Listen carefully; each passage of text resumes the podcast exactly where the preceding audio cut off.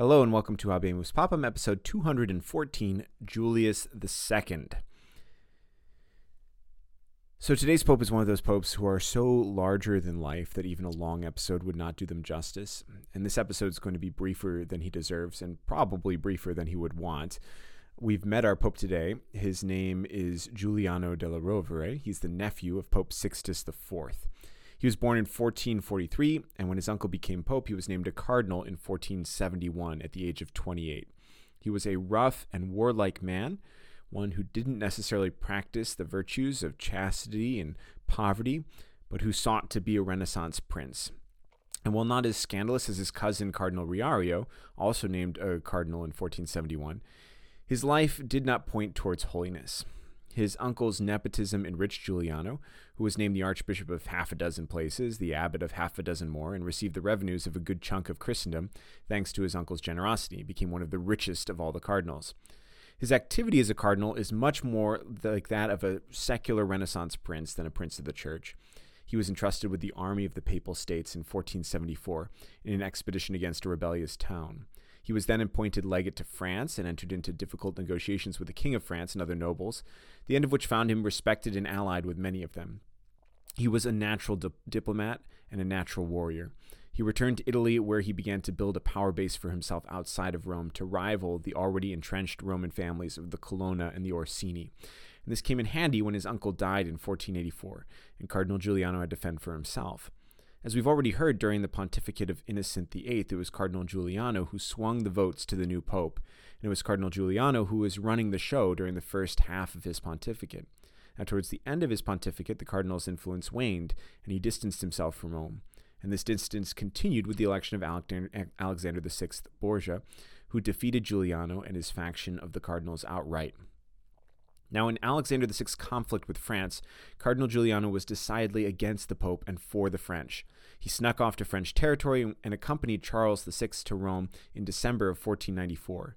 He made the argument, loudly yelling up to the Pope uh, on the walls of the Vatican, as it turns out, that Pope Alexander VI was illegitimate and should resign his office. But while his support for the King of France did him good while he was in Italy, he realized he should probably follow him out of Italy and keep to French territory since he was so opposed to the Pope. However, he eventually reconciled with the Borgias, but it was never a very happy reconciliation. There weren't open hostilities, and at least they got along without fighting, but that was about it. But in the early 1500s, tensions flared again with the family, and specifically with Alexander VI's son, Cesare Borgia. When Cesare Borgia left Rome before the election of Pius III, Cardinal della Rovere snuck in. He participated in that election, and then a few weeks later, on October 30th, 1503, had to participate in another one with the sudden death of Pope Pius right after his coronation. Now, this conclave was looking to go Cardinal della Rovere's way. He got to the Spanish cardinals and got them on his side by making a deal with Cesare Borgia not to dispute his own territory in northern Italy and to marry his nephew to Cesare's daughter. It was a mistake for Cesare. Cardinal della Rovere was elected pope and kept his own name, and thus became Pope Julius II. But he did not keep his bargain with the Borgias. His antipathy was so deep that he refused to use the same apartments that Pope Alexander VI had used as pope due to perceived contamination. And on November 29, 1503, Cesare was basically betrayed and locked up in papal custody. He was later shipped off to the King of Aragon, King Ferdinand, and when he escaped there, he was no longer a major political figure but a mercenary for hire, and we won't hear much more about him in this story. Pope Julius II kept his baptismal name in part because he was named for the Roman Emperor Julius Caesar. His papacy was inspired by the firm, active, and ruthless nature of a Roman emperor, and from the very beginning he worked to solidify the political situation of the church and his own political situation. This happened internally with his appointment of new cardinals three days after his elevation to the papacy, which included one of his nephews. In time, he would create four of his nephews as cardinals, and he would marry a lot of his nieces to members of the powerful but competing Orsini and Colonna families to again help stabilize the Roman political situation under the auspices of the Della Rovere family. He likewise pursued a number of economic reforms for the Papal States, which helped stabilize the economic situation. He then turned his attention to the Papal States themselves. With all the chaos of armies marching back and forth across Italy, several had turned away from the authority of the papacy. So Pope Julius brought them back into line with both spiritual and physical force, threatening excommunication and military options. This was the particularly the case with the city of Bologna, which capitulated to the Pope and who, who spent the winter of 1506 and 1507 there, reestablishing direct papal control and even building a fortress to garrison papal troops there. When he returned to Rome the following spring, his procession into the city was very much like that of the triumphs of Julius Caesar when he returned from conquering the Gauls or the Britons. His next target was Venice. In the chaos of the Borgias, Venice had seized certain papal territories in the north and central of Italy, Rimini and Ravenna and Romagna. And they were also refusing to allow the bishops who had been appointed in their territory to exercise their full authority. So Pope Julius II negotiated a league against Venice with the Holy Roman Emperor Maximilian, the King of Spain, and the King of France. This league was called the League of Cambrai. Now, the fighting started when the Emperor Maximilian traveled to Rome to be crowned Holy Roman Emperor in St. Peter's Basilica, a normal thing that Holy Roman Emperors do. But on his way, the Venetian army blocked his advance. So while still in northern Italy, he proclaimed himself Holy Roman Emperor, and Pope Julius II recognized this officially, which is kind of the first time that's ever happened without a coronation. Then the alliance came together and attacked Venice directly. The decisive battle happened at the Battle of Agnadello, and there French troops defeated a Venetian army in 1509. But the League suffered a setback a few months later with the defeat of the Imperial Army at Padua. The Imperial Army was forced to retreat back across the Alps. As France seemed to grow in strength in northern Italy and the emperor weakened, the Pope began to see that he didn't want France to grow too powerful. The French king Louis XII started picking fights with the Pope over the appointment of bishops, and his armies were dangerously close to Rome and successful in the field. So the Pope started having second thoughts about this alliance and he began the process of switching sides. He lifted the excommunication of Venice in 1510, and then he formally signed a peace treaty with the Venetians. And then this turned into a full blown alliance against the French, which was known as the Holy League. Eventually, the Pope convinced the Emperor Maximilian and King Henry VIII of England to join the anti French alliance. He likewise engaged the Swiss to provide a stable force of mercenaries to help support the papal armies and to help patrol the city of Rome and keep order there.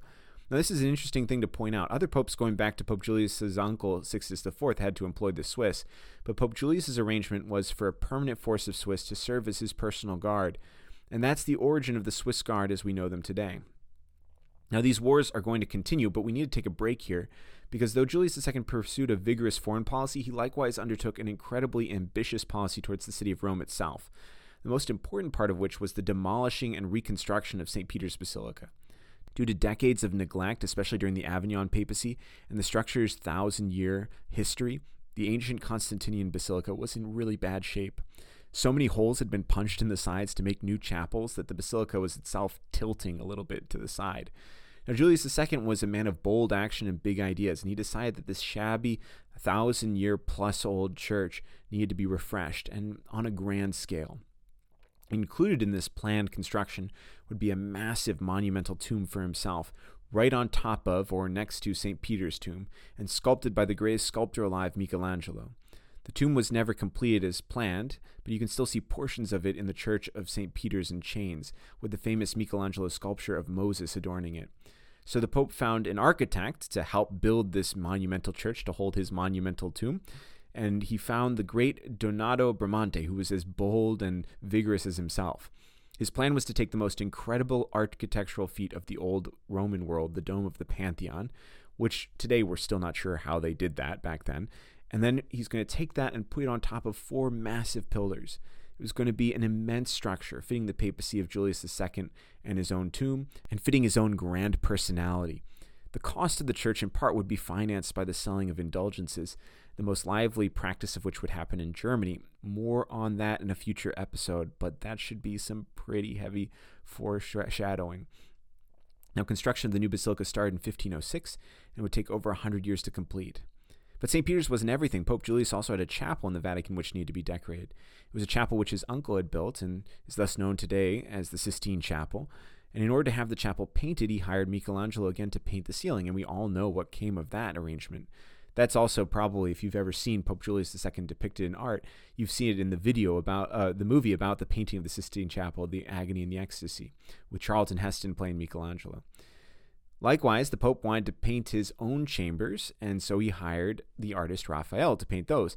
And that's the other major stop for a visitor to the Vatican museums today. So, two of the most spectacularly decorated rooms in the Vatican were done by the patronage of Pope Julius II.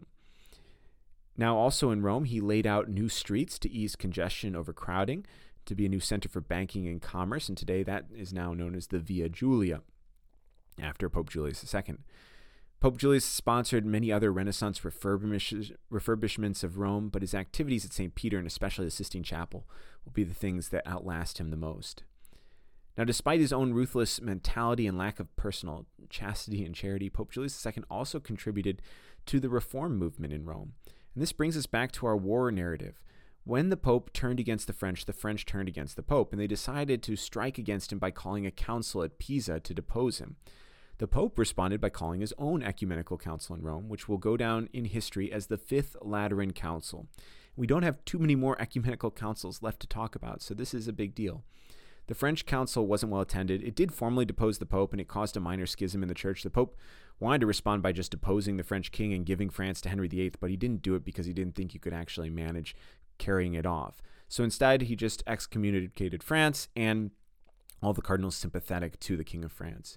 Lateran, the, Lateran V, meanwhile, went on to do some good, promoting significant reforms for the church. But the problem was that most of the decrees in the council were never implemented. The council didn't close before the end of Pope Julius II's papacy. And when it does close, there was no action on the things that it said that needed to be done. It was too little, too late. And as we will see next episode, reform is about to become a huge issue.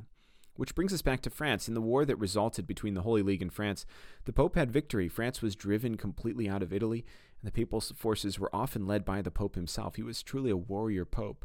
So much so that he made Michelangelo put a sword in his hand when he sculpted him rather than a book, saying he was no scholar.